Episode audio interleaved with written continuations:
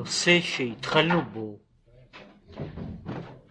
היה, היה העניין של המהלכים בין העומדים. בני אדם הם אה, במהותם מהלכים. כלומר הם אה, מסוגלים לזוז, להתקדם, אפילו להשתפר מפעם לפעם אם הם רוצים. המלאכים הם עומדים. וכמו שהוא הסביר, בזה עד כאן הגענו, שהמלאכים אמנם אה, מעופפים ומתעלים למעלה, אבל גם כאשר הם מעופפים ומתעלים, הם עושים זאת בגלל התערותא דלתתא. אומר, אחרי שישראל אומרים קדוש, גם המלאכים יודעים להגיד קדוש אחריהם. זאת אומרת, קדושה חדשה. אך להבין ביאור הדבר, איך הוא התערותא דלעילא על ידי התערותא דלתתא. איך נוצרת התעוררות של מעלה על ידי התעוררות של מטה. איך העולמות מתעלים מכוח ה... מה שקורה למטה. מדוע המטה יכול להשפיע על המעלה?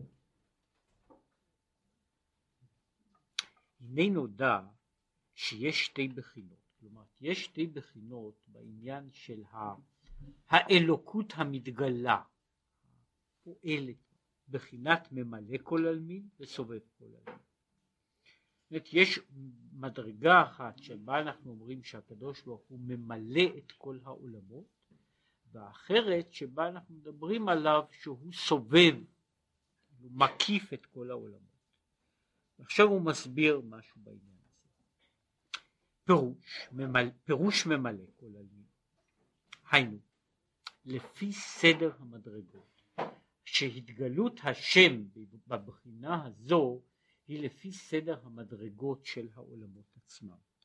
בהשתלשלות וירידת המדרגות, מעילה לעילה, מסיבה לסיבה, ומהווה הקדוש ברוך הוא, ומחיה לכל אחד ואחד לפי מזגו ותכונתו בבחינת השתלשלות ממש. כן, כל אחד מן, ה, מן העולמות ובכל דרגה ודרגה, בכל המציאות, מקבלת את החיות שלה לפי האופי והתכונה והמהות המסוימת שלה. כן, כל אחד מקבל, חי, מתהווה ופועל לפי המדרגה והמהות שלו. והמשכת והשפעת והמשכת חיות זה הוא מבחינת מלכותו יתברך. מה שאנחנו קוראים מלכותך מלכות כל עולמים. כן, המלכות האלוקית בבחינת מלוכתו, בבחינת היותו מלך העולם, בזה הקדוש ברוך הוא מחיה את המציאות מתוכה כלומר הוא מחיה אותה באופן הזה שכל פרט ופרט מקבל את האור האלוקי, את ההשפעה האלוקית לפי המדרגה שלה ולפי זה כל אחד מקבל את החיים שלו, את החיות שלו, את המדרגה המהותית המסוימת של עצמו. וזהו מה שאנחנו קוראים מלכותך מלכות כל העלמין. זוהי הבחינה של כבוד הדר מלכותו. ומהו ההדר? פירוש הדר הוא תפארת גדולתו יתברך בריבו רבבות עולמות כמו שנאמר בדניאל אלף אלפים ישמשוני ריבו רבבן קודמו יקומון. ולגדודיו אין מספר. שכל זה יקר תפארת גדולתו. אם כן יש העניין של יקר תפארת גדולתו המלכות האלוקית שמתגלה בכל העולמות, ההדר של כל המציאות שהיא כל כולה משרתה ועושה רצונו של הקדוש ברוך הוא, שממלאים את כל המציאות. ואין זה אלא מבחינת מלכותו יתברך.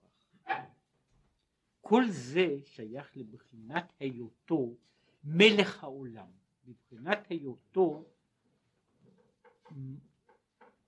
המשפיע לעולם בבחינת, במדרגת המלכות, שמכוחה ועל ידה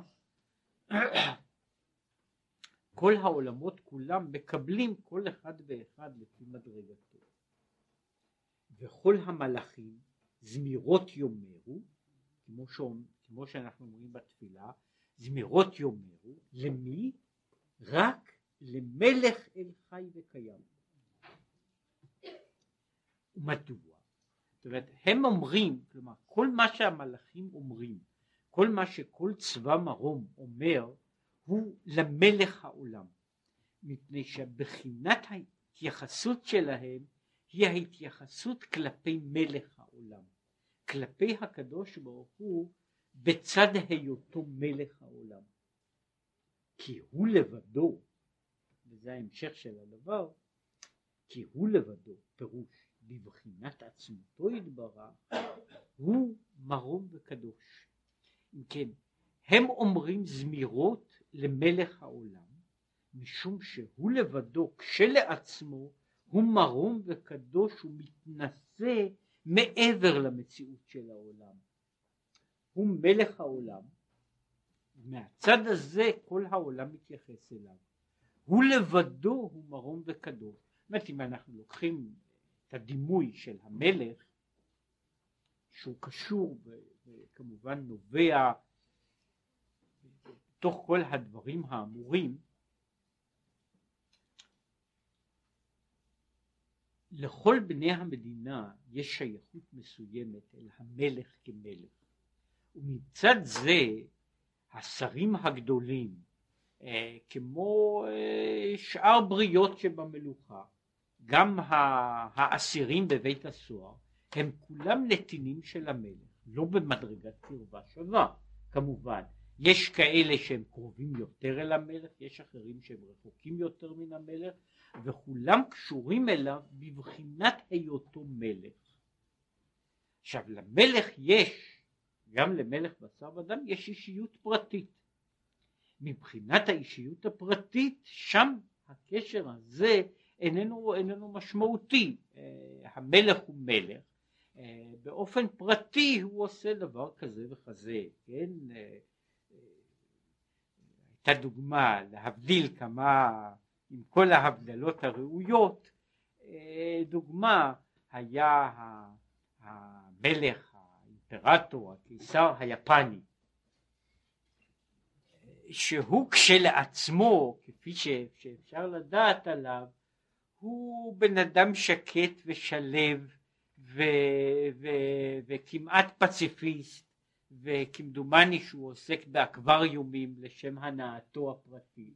עכשיו בבחינת היותו מלך אנשים הרגו ונהרגו ועשו אה, כמות גדולה מאוד של מלחמות ורציחות רק לזכותו של, ה, של האימפרטור היפני. כלומר יש שני, יש שני דברים, היה צד אחד שבו הוא המלך כן? ויש צד של אישיותו הפרטית. עכשיו בצד הזה הוא אומר מבחינה אחת כל מה שהמלאכים אומרים הוא למלך, למלך. מה ששייך כי הוא לבדו הוא בבחינה זו מרום וקדוש, הוא נעלה מכל העולמות ומצד זה אין להם קשר אליו. ועל זה הם אומרים שלוש פעמים קדוש. להיות המשכת קדושה עליונה.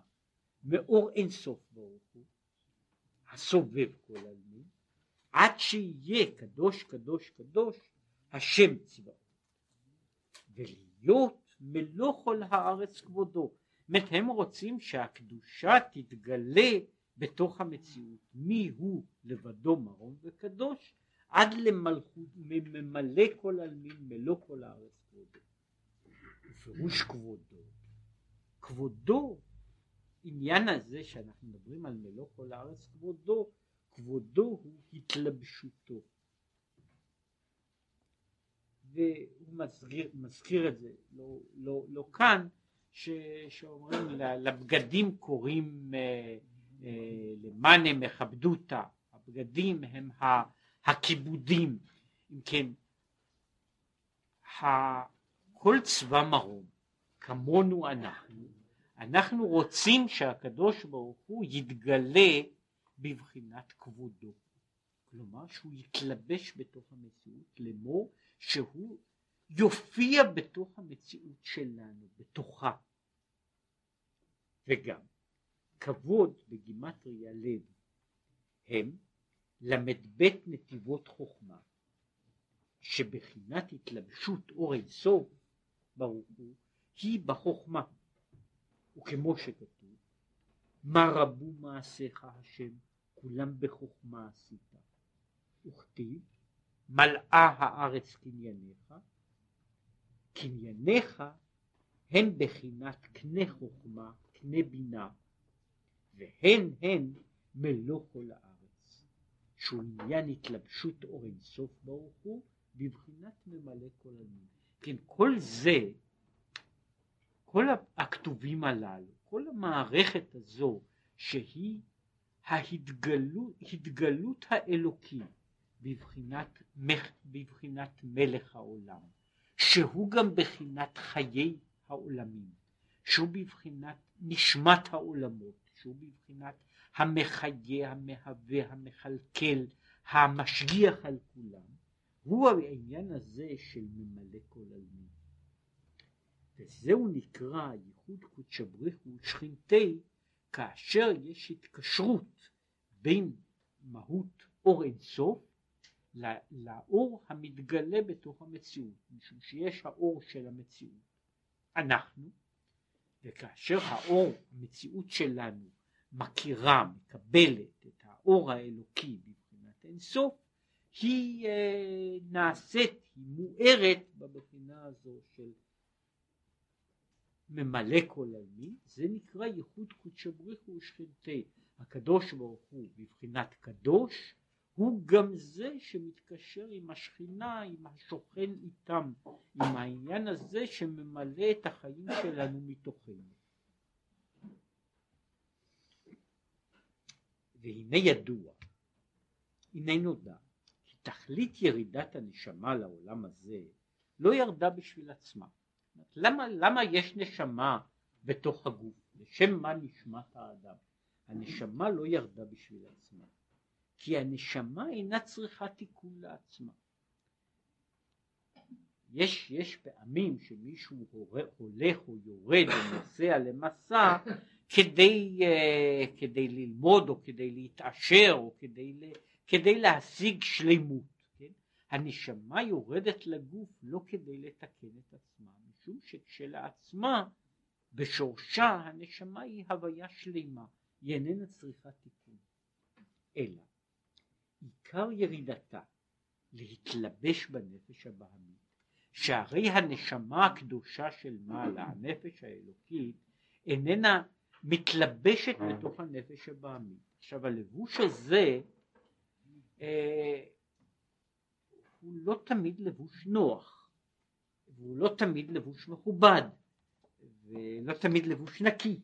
זה קשור אגב לכל ההפטרה הזו, אבל זהו, זהו דבר על ההפטרה שבין השאר נאמר שם על יהושע הכהן הגדול שמסירים את הלבושים הצועים מעליו והלבש אותך מחלצות, אם כן הנשמה האלוקית מתלבשת בתוך הנפש הבהמית והיא פועלת אך ורק דרך הנפש הבהמית בסופו של דבר. כלומר הנשמה האלוקית איננה פועלת בתוך האדם, בתודעתו, בחייו, בהכרתו מתוך עצמה, אלא במובן זה מלמעלה, היא פועלת במהותה הפנימית, היא פועלת דרך הנפש הבהמית. כן, למה היא עושה זאת? כדי להיות בחינת התקפיה והתהפכה בנפש הבהמית. כדי לעשות שהנפש הבהמית תיכפה תחת הנפש האלוקית. מעבר לזה, הנפש הבהמית תתהפך ממהותה הבהמית ותהפוך למהות אחרת, עד שלא יהיה לה כי אם רצון אחד לאביה שבשמיים. וכמו שכתוב, מי לי בשמיים ועמך לא חפצתי בארץ. אם כן, המטרה של ירידת הנפש האלוקית הוא הנפש האלוקית יורדת לעולם ובעיקר יורדת אל הנפש הבהמית כדי לשנות את הנפש הבהמית, כדי לתקן את הנפש הבהמית. זאת הנשמה יורדת בשליחות כדי לתקן את הנפש הבהמית, כדי שהנפש הבהמית תהפוך להיות לנפש אלוקית. עכשיו, איך עושה זאת? איך אפשר שהדבר הזה יהיה? על ידי עבודת הנשמה בתוך, בתוך הנפש. היינו, על ידי שנפש האלוקית, נפש האלוקית המתלבשת בה, הנפש האלוקית המשכלת ומתבוננת בה שם אחד בקריאת שמע. כן, העניין הזה של ההתבוננות, ההתבוננות, במיוחד התבוננות בקריאת שמע, שהוא נקודת, ה, נקודת הייחוד, הוא האופן שבו הנשמה האלוקית בהתבוננותה עושה שינויים בתוך המציאות של הנפש הבהמית. שמע ישראל, שמע הוא לשון הבנה. כמו שאומרים ששומע שפה מסוימת. כלומר, שמע ישראל פירושו תבין ישראל. איך, מה הוא צריך להבין? איך הוא יתברך אחד בשמיים והארץ. והחטא והדלת של האחד, האחד הוא הרי א', ח', ד', זאת להבין איך שהוא יתברך, אחד הוא א', בח', שהם שבעה רקיעים והארץ, כלומר למעלה ולמטה, וארבע רוחות העולם, כולם בטלים לבחינת האלף, שהוא ייחודו יתברך. כי הוא לבדו הוא כמו קודם שנברא העולם, כי אני הוויה לא שניתי. כן, הוא לבדו הוא כמו שקודם שנברא העולם השם הוא אחד, כך גם לאחר שנברא העולם השם הוא אחד. לא נוצרת מה שקוראים לזה דואליות של השם עולם. אלא השם הוא אחד, ואחד במובן הזה הוא נשאר, הוא נשאר אחד לפני היות עולם, כמו לפני היות עולם, גם אחרי היות עולם. מה שאומר ברוך שאמר והיה העולם באמירה אחת. אם כן, שמע ישראל הוא ההתבוננות, תמצית ההתבוננות היא בעניין הזה של האחד האלוקי שהוא מעבר לזה היחיד האלוקי. האחד של השם אחד פירושו שאין עוד מלבדו. וזו ההתבוננות של שמע ישראל. עכשיו יש עניין של ההתבוננות הזו להבין שהשם הוא אחד. ובשביל ההבנה הזו שהשם הוא אחד, שזה דורש את כל ההתקפיה והתהפכה,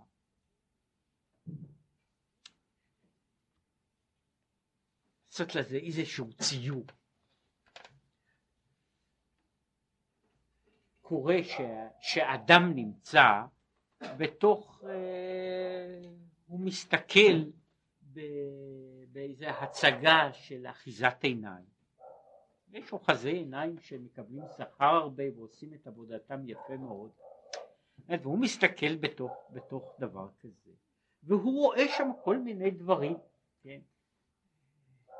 יוצאים לו, יוצאות, יוצאות יונים מתוך, מתוך הכיס של הבגד, יוצאים ארנבים מתוך הכובע, יוצאים, אה, יוצאות להבות מתוך הנחיריים, דברים מופלאים, אנשים מתים, אנשים חיים, הכל על הבמה.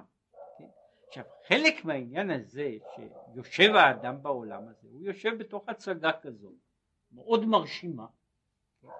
בתוך ההצגה הזו התפקיד שלו בשמע ישראל הוא לעשות התבוננות. הוא לעשות התבוננות ולראות מה בתוך ההצגה הזו אחיזת עיניים וכמה מזה הוא ממש. וכל העניין של ההתבוננות הוא בעצם הגוף שלנו צועק כל הזמן שזהו אמת. כן? שפרוסת לחם ודג מלוח הם האמת האמיתית, כן? זהו הגוף שלנו צועק? עכשיו יש אנשים שהוא צועק על לחם ודג מלוח, יש אנשים שהגוף שלהם יש לו השגות יותר גדולות, כן? אבל בתמצית הצעקה היא צעקה אחת, כן? הגוף טוען טענה אחת, הנפש הבעמית טוענת כנ"ל צורה יותר מתוחכמת, כן? זה תלוי שוב במדרגת הנפש, מה שהיא, מה שהיא משיגה, ואז יש לה, אה, יש, יש נפש שמשיגה משיגה, משיגה דברים על דרך הבישול, יש נפש שמשיגה דברים על דרך הכימיה והפיזיקה והפילוסופיה וכך הלאה והלאה, אבל היא בסך הכל הנפש יש לה צעקה אחת. היא צועקת כאן זה חי וקיים. עכשיו העניין של ההתבוננות בשמע ישראל הוא במובן אחד לסלק את אחיזת העיניים. לסלק את אחיזת העיניים, להכיר בזה ש, שהשם הוא אחד, אני הוויה לא שניתי, לפני אתה הוא עד שלא נברא העולם, אתה הוא מי שנברא העולם. עכשיו זה פירושו של דבר, כמו בכל מחזה כזה, שכל כך קשה, כן? זה אני צריך להתעלם מכל הלהטוטים שהם כל הזמן נראה לי, נראים לי דברים ממשיים.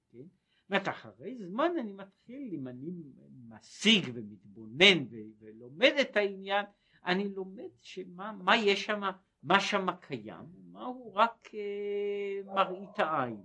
עכשיו זהו העניין של ההתבוננות בהשם אחד, שזו התבוננות לא קלה, ושזה לא מספיק.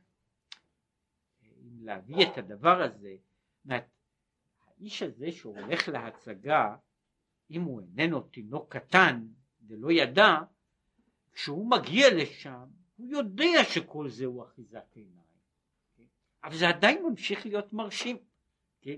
זה ממשיך להיות מרשים וממשיך להיות מפחיד, אנשים הולכים לכל מיני הצגות כאלה וכיוצא בזה, לכל מיני קרקסים, משום שהם מרשימים ומפחידים. אני יודע שה, שהראי העקום הזה איננו מראה לי את האמת לאמיתה, אבל בכל זאת הוא מראה לי דמות, כן?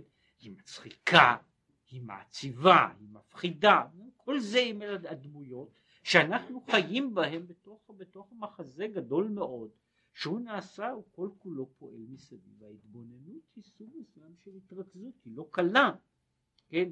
אה, הזכרתי פעם ב, אה, על העניין הזה, מה שקוראים לו כוח הדמיון. אין כמעט אדם בעולם, אלא אם כן הוא שיכור כלות, שאיננו יכול ללכת נאמר על, על, על, על בקו ישר ובלי ליפול על צמד של, על, ברוחב של צמד של מרצפות. על 40 סנטימטר כל אדם יכול ללכת בנוחיות. עכשיו אני מעלה את המרצפות האלה לגובה של שלושה מטרים ואז אנשים יתחילו להסס. אני אשים את, שתי, את, ה, את הקרש ברוחב הזה בין שני בניינים בני מאה קומות ואז יהיו מעט מאוד אנשים שיהיו מוכנים ללכת בדרך הזו. מעשית, כלומר מבחינת האמת, אותה הליכה שאני הולך על הרצפה, אני יכול ללכת גם שם למעלה. אלא מה? יש משהו מבחוץ, הכלל הגדול, שהוא אומר לי שזה לא בדיוק אותו דבר. האמת היא שאין שום הבדל, אבל ההבדל הזה בכל זאת נוצר עניין, והעניין הזה מאוד מרשים. אומרת, אנחנו נמצאים, מה שרציתי לומר, אומרת, אנחנו נמצאים בתוך מציאות, ואנחנו חיים בתוך המציאות הזו. המציאות הזו היא לא מציאות לגמרי אחרת, כן? אלא בתוך מה שאנחנו רואים, מראית העיניים שלנו, חוויית, חוויות הדמיון שלנו, הן יוצרות עולם שיש לו כל מיני דברים, כן, אה, הוא עולם מלא בדמויות. עכשיו הדמויות האלה חלקן חלקן הן דמויות אמת, חלקן לא רלוונטיות, אבל יחד עם זה זהו עולם. ושמע ישראל הוא הניסיון לבודד, לבודד, להוריד את כל הדברים האלה עד שנשאר מה שנשארת המציאות האמיתית. ולכן אומר להכריז על העניין הזה זה פשוט, כן? להכריז על זה זה פשוט, שאני אומר למישהו מה הבעיה להלך על חבל בגובה כזה וכזה, זה פשוט, זו אותה דרך כמו להלך עליו כאן למטה. לעשות את זה בפועל ממש, שאני נמצא למעלה, זו חוויה אחרת. וזה ההבדל שיש, הייתי אומר, כשהנשמה נמצאת בגן עדן, ושאומרים לה הנה את הולכת לעולם הזה והעולם הזה מלא כל מיני אחיזת עיניים ולא צריך להתפעל מהם אז הנשמה בוודאי אומרת נו מה אני כן?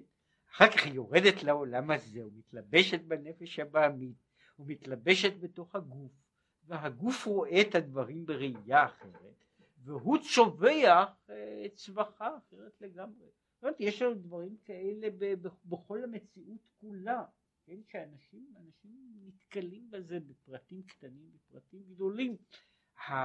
בין הצהרה לבין, אה, לבין ידיעה מורגשת מוחשת, וזה אומר, זה העניין של ההתבוננות.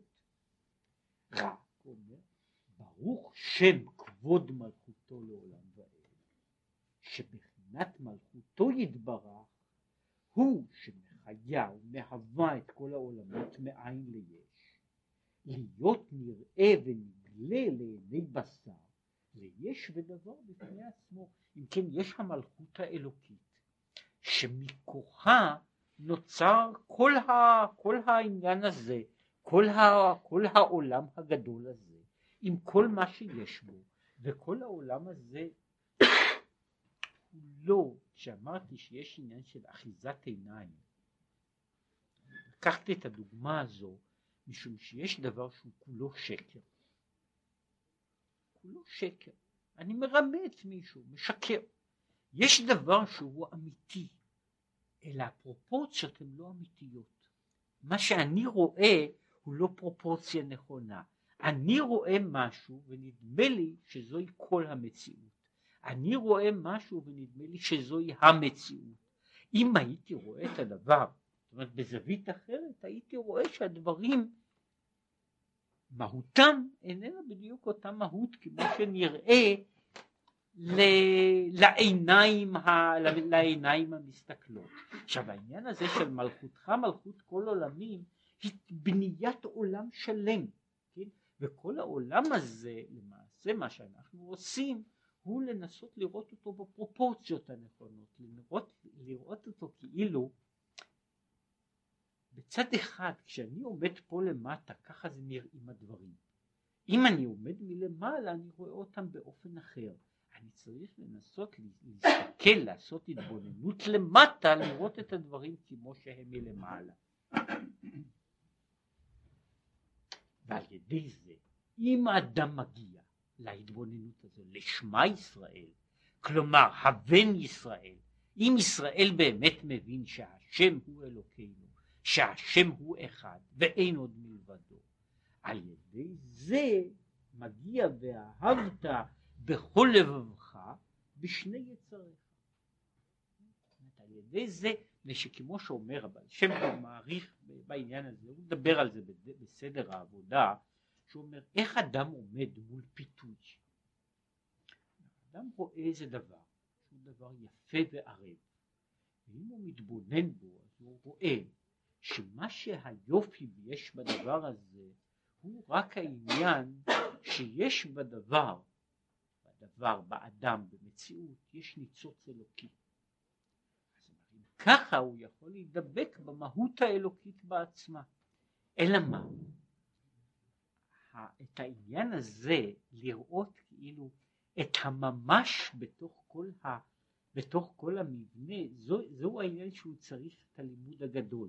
אם אדם היה משיג את הדבר הזה כהשגה בהירה, השגה חושית אמיתית, אז הבעיה שלו הייתה, כמו שאני קורא שאני כאילו פתאום רואה במפולש, ויש אנשים שיש להם כישרון כזה גם בדברים של אחיזת עיניים, ויש אנשים שיכולים לראות את זה בכל מיני הטעיות עין והטעיות אוזן, שהם יכולים לראות מיד מה בתוך זה הוא אמיתי, איזה קו הוא אמיתי. אה, אה, אנשים שמשחקים בדברים הללו, למשל בפתרון של מבוכים, יש מבוך בתוך מבוך. בדרך כלל יש נתיב שעובר ממקום למקום, אלא מכיוון שיש הטעיות, אני אינני רואה מהי הדרך האמיתית, ויש טעויות שאני סתם הולך לצדדים לחינם, ויש דברים שאני פשוט אינני רואה ששם יש דרך, נדמה לי שזה חסום, נדמה לי שפה פתוח, בעצם זהו מבוי סתום. כל הדברים הללו הם מה שמאבקינו בתוך העולם הזה, עד שעד ואם אנחנו מגיעים לראות איפה, נמצאת, איפה נמצא הגרעין הממשי בתוך, בתוך, כל ה, בתוך כל המבנה המשוכלל, היפה והמסובך והלא פשוט הזה. אז זה קריאת שמע. אם בן אדם מגיע בקריאת שמע להשגה, אז הוא יכול להגיע ואהבת את השם אלוקיך בכל לבבך, כמו שאנחנו אומרים בשני יצריך. כלומר באותו רגע שהנפש הבהמית מסוגלת לראות דברים כמו הנפש האלוקית, היא מפסיקה להיות נפש בהמית, משום שבהמיותה איננה תכונה של רשעות, היא סוג מסוים של אופן ראייה. זהו אופן ראייה שבו אני אינני מסוגל לראות דברים מסוימים. לקחת שוב דוגמה שלמה תאר לעצמנו מישהו שהוא בתאונה, הוא עיוור צבעים. ואני מסתכל, אני עיוור צבעים ואני רואה תמונה. מה יש לי מן התמונה? מה יש לי מן התמונה הזאת? כשאני רואה תבנית משוכללת ומפוארת ואני עיוור צבעים, אני רואה רק ממד אחד. כדי ללמוד ולראות מהם הממדים האמיתיים אני צריך מה שקוראים לזה לפעמים עיניים חדשות. העיניים החדשות הללו הן העיניים שמראות את התמונה. הנפש הבהמית בעצם היא צריכה, וזה חלק מכל השיטה שיש פה, כל השיטה של האדמו"ר הזקן, בכל, לא רק בספר הזה אלא בכל ספריו, שבעצם הנפש הבהמית צריכה חינוך. היא אה, מה שקוראים לזה, אה, היא יצור פרא, כמו שאומר הכתוב, עיר פרא אדם ייוולד.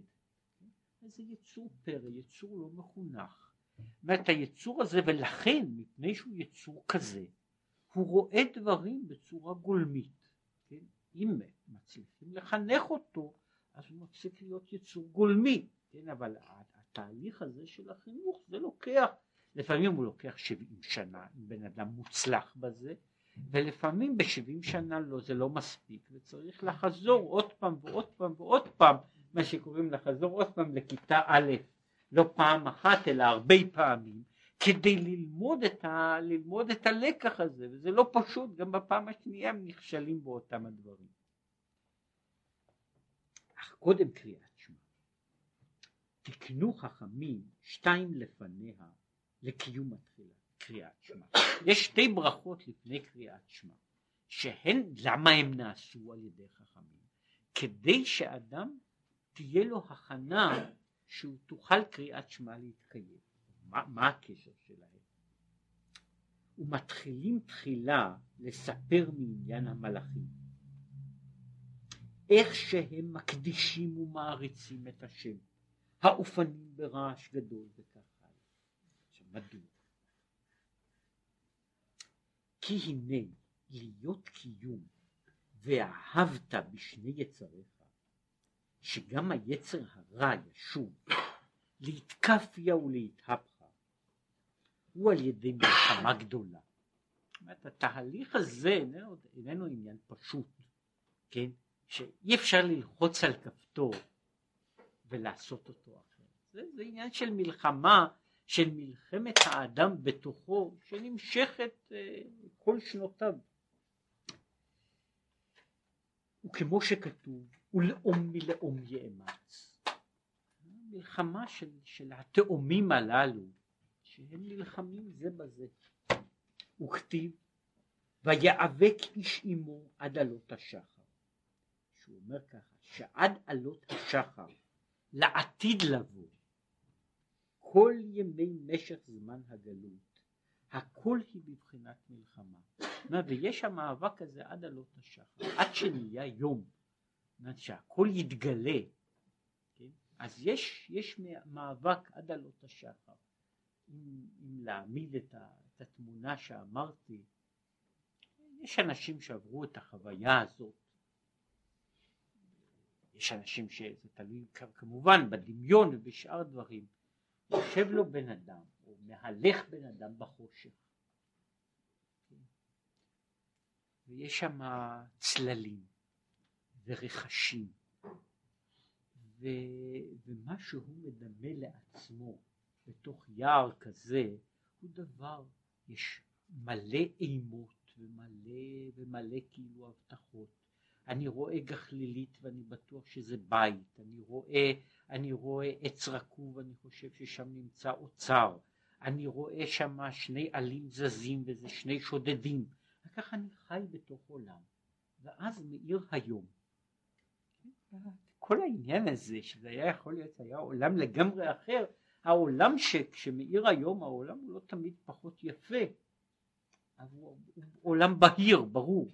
בזמן שיש ככה עניין של, של דמדומים וחשיכה שם אה, כל הדברים הללו הדמיונות וה, וה, והחלומות ממלאים את המציאות. ולכן עד עלות השחר יש מלחמה. וכתיב ורב יעבוד צעיר. מה ככה? בחינת רב הוא בעצם בחינת לפני מלוך מלך לבני ישראל. שהוא אומר ורב יעבוד צעיר, האח הגדול עובד את האח הקטן. האח הגדול הוא עשיו, האח הקטן הוא יעקב. עכשיו על העניין הזה יש המון דיונים שזה גם בספר הזה, מה היחס בין, אה, בין, בין יעקב ועשיו, מי הוא הגדול, כן, יש במדרש, במדרש יש אה, סיפור על זה שהיה זוג אחד שהיה להם, אה, היה להם ילד והילד הזה היה ננס, קורא.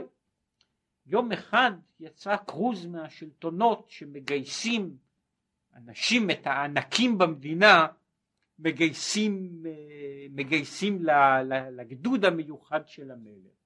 והם הביאו את הבן שלהם, כן, שהם היו קוראים לו מקרו, כן, כך היה, ו... והנה יש לכם עוד ענק אחד, כן, אומרים להם בעיניכם הוא ענק, בעינינו הוא קטן שבקטנים, כן, זה מה שהוא אומר את זה, שאומר גם יצחק קורא לעשו בנו הגדול, גם רבקה קורא לעשו בנה הגדול, כמו שהנביא אומר קטון נתתיך בגויים, כן? אתה בעצם קטן מאוד, כן? אבל, אבל, זהו צד אחד של העניין, שהוא אומר שבעצם רב יעבוד צעיר, זו, זו השאלה, הרי יש דו משמעות בתוך הפסוק הזה הרבה מאוד, יש צד אחר, יעקב, עשיו הוא באמת האח הבכור, משום שהוא שייך לעולם התוהו ועולם התוהו בשורשו הוא עולם גדול יותר. אלא מה הוא אומר? אלא שירדה המדרגה הזו שמלכו מלכים בארץ אדום לפני מלוך מלך לבני ישראל, ירדה ונפלה בשבירת הכלים כנודע. עכשיו, יש ירידה כזו, ולכן האח הגדול צריך לעבוד את הקטן. וירידה זו מאיגרא רמא היא צורך עלייה על ידי ישראל בנפשות אלוקיות שבהם למשול ולשלוט על רוח הנפש הבהמית עד שתשוב להיות בבחינת התקפיה והתהפכה. אם כן, למעשה נפש הבהמית בשורשה הראשון היא גם כן בבחינת הלאום מלאום יאמץ, הרי הנפש הבעמית היא האח, האח המבוגר. אנחנו אומרים שהיצר הרע בא לאדם משעה שנולד, היצר הטוב בא לו כשהוא בן 13. אז האח הגדול הוא בפירוש כאן האח של עשיו, כן האח הקטן הוא האח, ובכל זאת צריך לעשות שרב יעבוד צעיר. זה עושה אגב את הקשיים גם בתוך האדם. ש, שמתחיל האדם לדבר, ליצר הרי יש הרבה, יותר ניסיון, יש לו ותק, כן? והאח הצעיר שבא לשם אין לו לא ניסיון, לא ותק, לא זכויות, כן, ולא לא פלא ש, ש, שהוא לא, לא, אין דבריו נשמעים יפה, ולכן גם המאבק הזה שלו, זאת אומרת שהוא נאבק, זאת אומרת שמישהו, תיארו את זה, אומר כל רגע של חיים בצד אחד, כמעט כל רגע של חיים, הוא חיזוק של הנפש הבהמית. אני הולך ואני פועל בתוך העולם. והעולם הזה הוא עולם, הממשות של העולם מתחזקת מכל מגש איתו. אני, אני פוגע בו, אני נתקל בכיסא, אני יודע שלכיסא יש ממשות. אני רעב, אני אוכל פרוסת לחם, אני יודע שללחם יש ממשות, כן? אני חולם חלומות וחושב מחשבות, וכל אלה הם שייך, שייכים לתוך המציאות הזו. ולכן יש פה האח הגדול. עכשיו אומר, האח הגדול הזה, הוא בעצם גם גדול, לא רק בזה שהוא גדול בשנים, בשורשו יש לו מדרגות עליונות, אבל הוא נפל למדרגה בשבירת הכלים, ולכן הוא עכשיו מטושטש. ועלייתו היא על ידי זה, על ידי ישראל, על ידי נפש האלוקית. עכשיו, ואין הדינים נמתקים אלא בשורשם.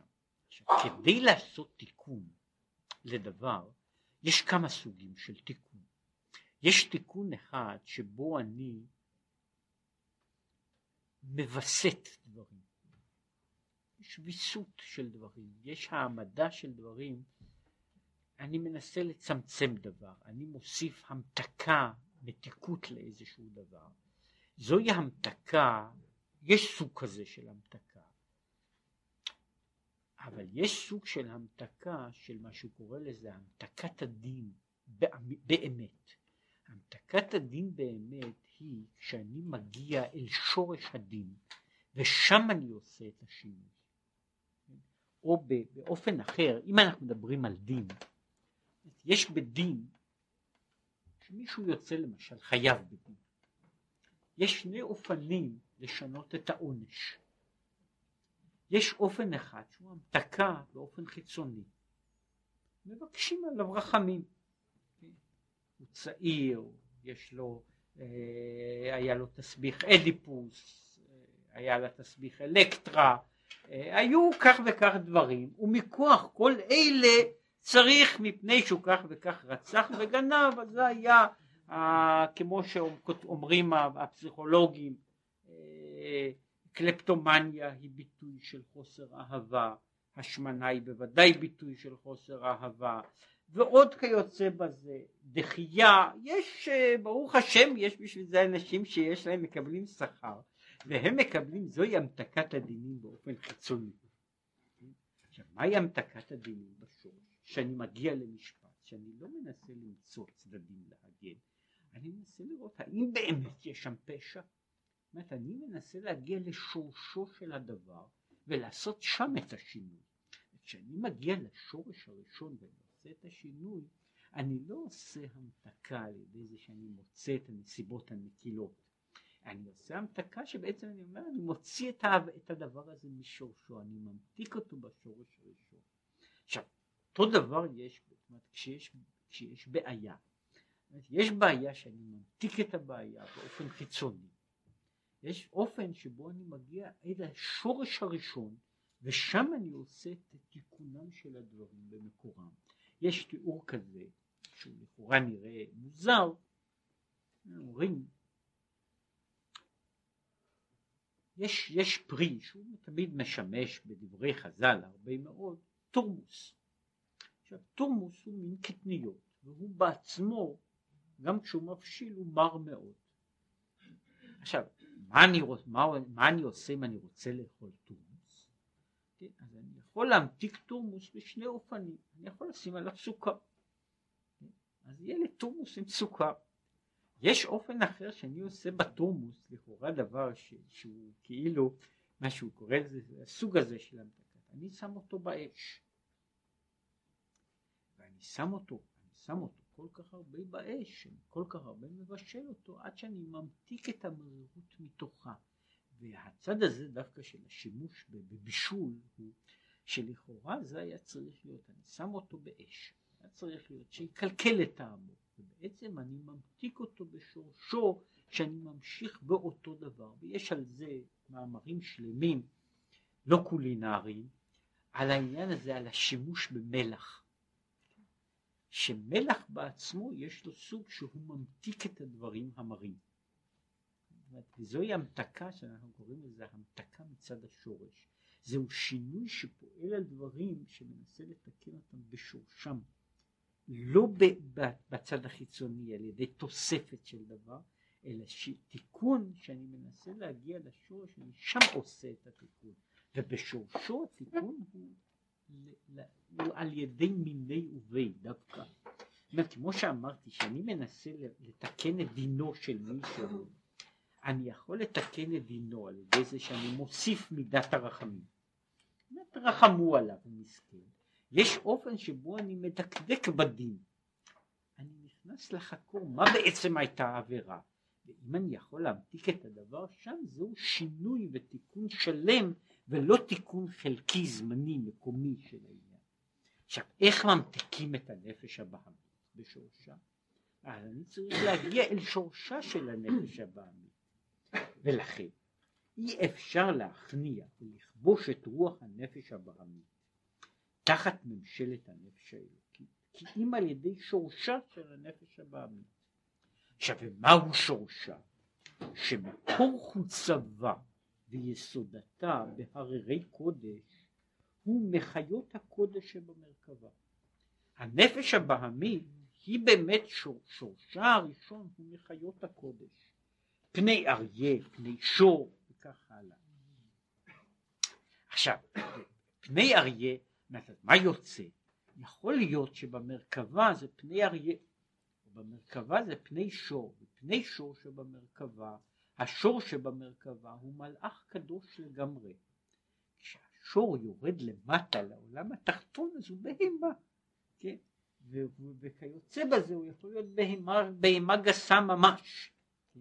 עכשיו כשאני מנסה לדבר אל הנפש הבהמית, שהיא גם כן בהמה, לא שור, אז חיה, כל אחד הרי שייך, יש זואולוגיה שלמה של בני אדם, כן, לאיזה סוג של בעלי חיים הם שייכים. יש אנשים, יש אנשים שהם פני שור, יש אנשים שהם פני כלב, יש כיוצא בזה. כדי להמתיק את זה בשורש, אני מגיע, אני צריך להגיע עד חיות המרכבה, ששם השורש של הנפש הבעמית. וכשמגיעים אל השורש הזה, לכן צריך להזכיר לנפש הבעמית תחילה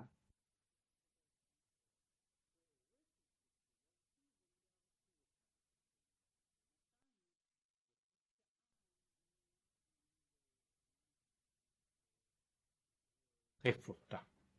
אני מנסה להמתיק את הנפש הבעמית על ידי זה שאני עושה מה שקוראים, מה שעושים תאורטית בכל עניין של פסיכולוגיית מעמקים, אני מנסה להגיע אל שורשה. אני מנסה לפעול על, על הנפש הבעמית מצד זה, מצד שורשה, ואני מגיע אל השורש הראשון שלה, והשורש הראשון שלה הוא במרכבה של מעלה. וכשאני מגיע לחיות הקודש שבמרכבה, הנפש הבעמית כאילו נזכרת איפה שהיא הייתה. כלומר, למעשה, יש פה מין תהליך שאני מתקן את העיוות של הנפש הבעמית, שאני מזכיר לה מה היא הייתה. יש המון סיפורים, ויש בספרי חסידות, יש המשלים הללו משמשים בהרחבה גדולה. מה קורה, יש סיפור, אחד הסיפורים הכי נפוצים, שהוא רקע של העניין הזה, הוא בן מלך חטא, לא חטא, טעה בדרך, והוא נמצא במשך שנים במקום אחר, והוא שמה צריך לחיות כ... כנווד, ואחרי זמן מסוים הוא מתרגל לחיים שלו כנווד, ואחרי זמן הוא מתחיל לחיות ככה, והוא מתחיל להיות משוכנע שאלה הם החיים שלו. שזוהי המהות שלו, שזה האופי שלו, והוא מתנהג בהתאמה. עכשיו, כדי לעשות תיקון לבן המלך הזה, מה שעושים לו זה מזכירים לו שהוא בן מלך. וכשאני מזכיר לו לאט לאט מעורר את הזיכרונות שהוא בן מלך, זהו התיקון בשורש. אני יכול לעשות תיקון, מה שקוראים תיקון סימפטומטי. כשאני מנסה לתקן, תתנהג יותר יפה, תאכל בסכין ומזלג. כבר שכח, כן? במשך שלושים שנה שהוא יושב שם, אז הוא כבר שכח איך עושים את זה. אז אני יכול ללמד אותו, אני יכול לאלף אותו. יש אופן שבו אני מנסה להזכיר לו להחזיר אותו אל שורשו, זה מה שהוא קורא לזה המתקת הדינים בשורשם. אני מנסה להזכיר לו שהוא בן מלך, אני אומר לנפש הבעמית, באמת הנפש הבעמית, השורש הראשון שלה הוא מלאך קדוש. וכשהיא נזכרת, לכן מה עושים? למה אני מדבר על המלאכים וחיות הקודש? כשאני אומר לנפש הבעמית זה כאילו ניסיון להזכיר לנפש הבעמית. הנה, ככה אתה באמת נראה.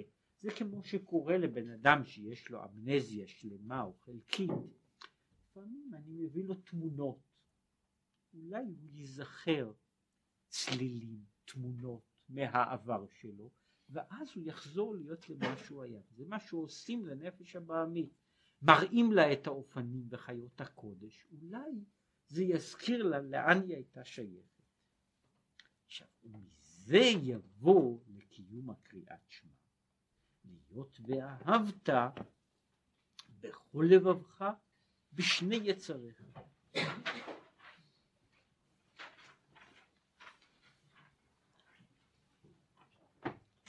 והנה, בקריאת שמע ממשיכים לה, לנפש הבעמית גם כן, בחינת ביטול ממש בשם אחד, במסירות נפש ממש, באור אינסוף ברוך הוא הסובב כל עלמין, עד שתתפשט לצאת מן הרתיקה.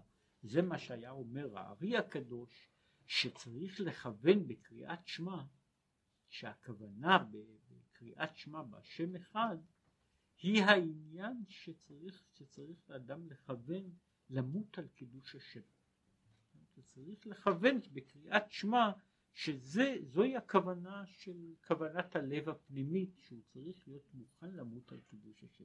זה העניין הזה של מסירות נפש שהאדם חושב עליה. אומרת הוא חושב עליה שהעניין הזה שהוא אומר שהוא אחר כך אומר ואהבת את השם אלוקיך. בשביל העניין הזה של הצהרת ואהבת בן אדם לפחות צריך שיהיה לו ציור הנפש שהוא מוכן למסור נפשו לשם אחד. עכשיו הוא חוזר בשביל לגמור את העניין. בעניין, כמו שכתוב סוס ורוכבו רמה בים, שהסוס בטל לגבי רוכבו, שבלתי הרוכב אין מעלת הסוס כלום.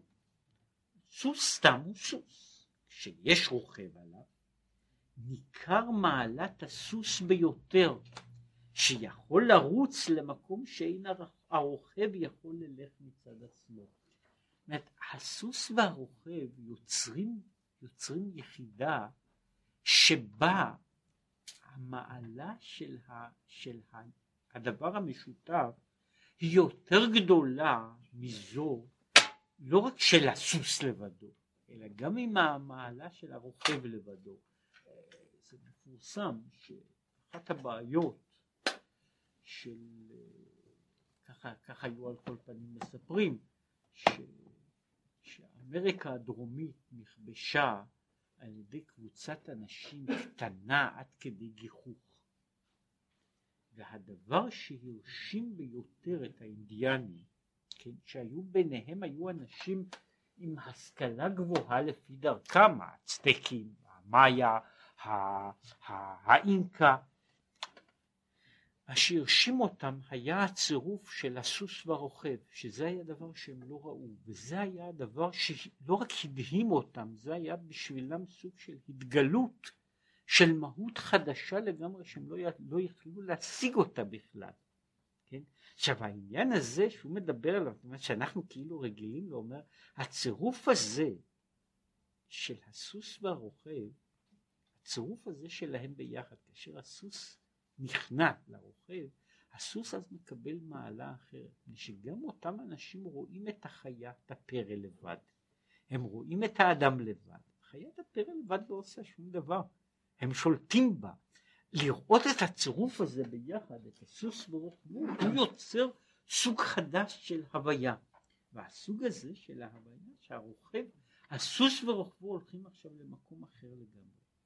וכך, בחינת נפש הבהמית, מצד עצמה שאני משאיר לנפש הבהמית להלך כאחד הסוסים, היא, היא מקושרת למטה, אבל כשרוכב עליה הנפש האלוקית המתלבשת בה, הנה זאת תהיה העלאת נפש הבהמית ביתר שאת וביתר עוז במסירות נפש ממש.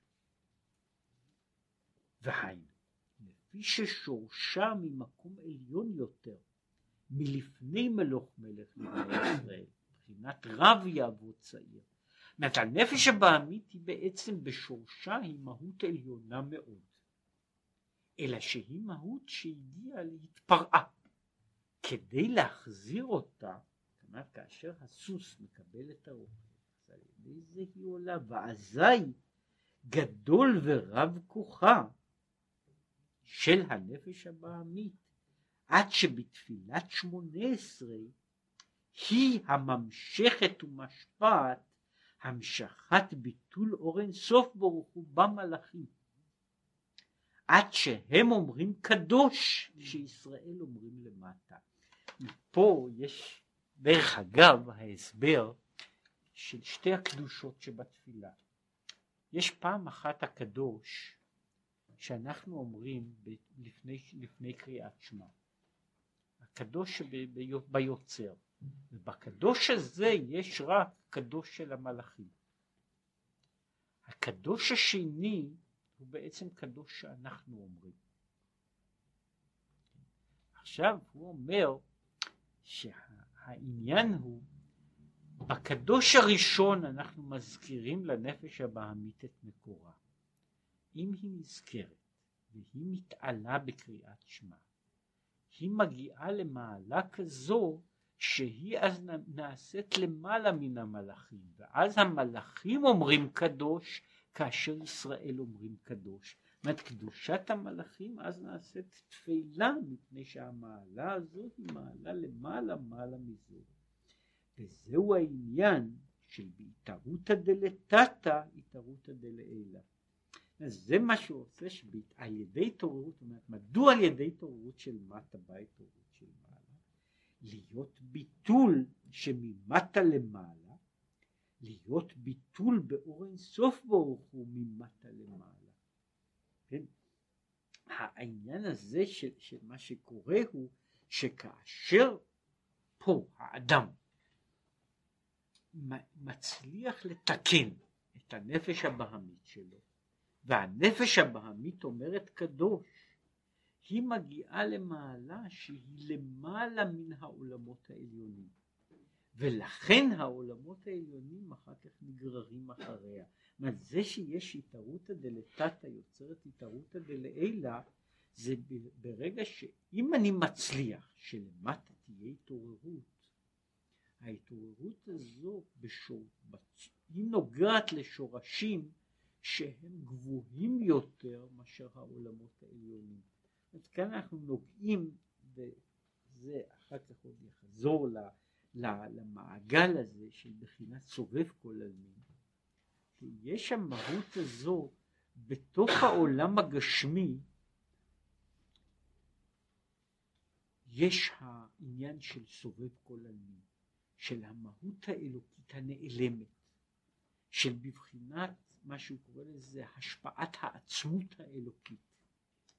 וכאשר האדם יכול לעורר אותה, היא נמצאת למעלה מעלה מן העולמות העליונים. ואז העולם העליון מקבל מהעולם התחתון.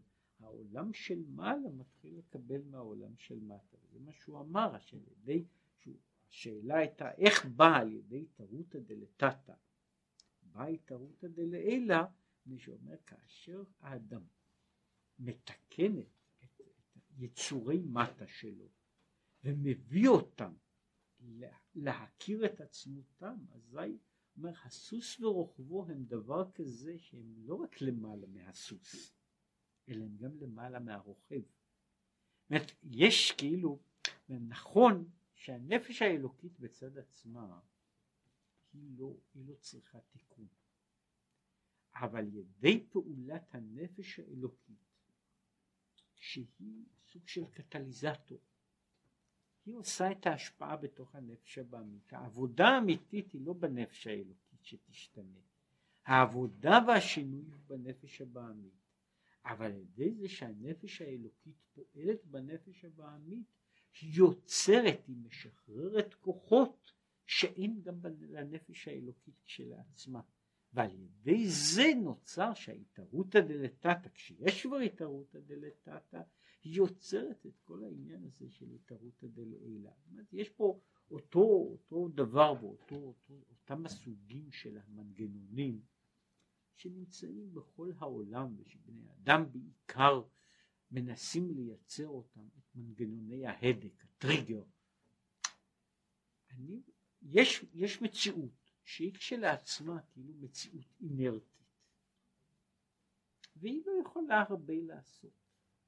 כשאני מצרף את המציאות הזאת, כשאני יכול לשחרר אותה באופן מסוים, אז היא יוצרת דבר כזה שלא נמצא בשום מקום. כן? עכשיו אדם יכול, בדיוק על ידי שורה כזו של מנגנונים, יכול ליצור דרגות חום ואור כאלה שאין בשמש. זאת אומרת, על ידי זה שהוא יכול לשחרר בתוך החומר, יכול לשחרר כוחות שלא, שנמצאים בתוכו, כן?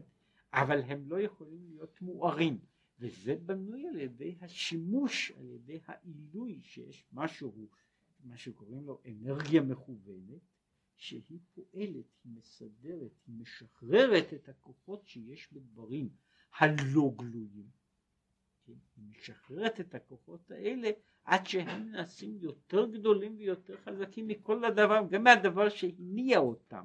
זה מה שאומר שהנפש האלוקית יורדת למטה, וכשהיא מעוררת את הנפש הבהמית, וכשהנפש הבהמית, אומר, אם אני בסוף, באיזשהו שלב של החיים, מצליח להביא לזה שאני מסביר לנפש הבהמית שלי שאחד הוא אחד, אז מה שהנפש הבעמית יכולה לעשות הנפש הבעמית לא תעשה לעולם כן? הנפש האלוקית לא תעשה וזהו העניין של כל ואז נוצר שעל ידי תרותא דלתתא הזו כל העולמות של מעלה הם עכשיו במקום להיות הנותנים הם עכשיו נעשים המקבלים מן ההשפעה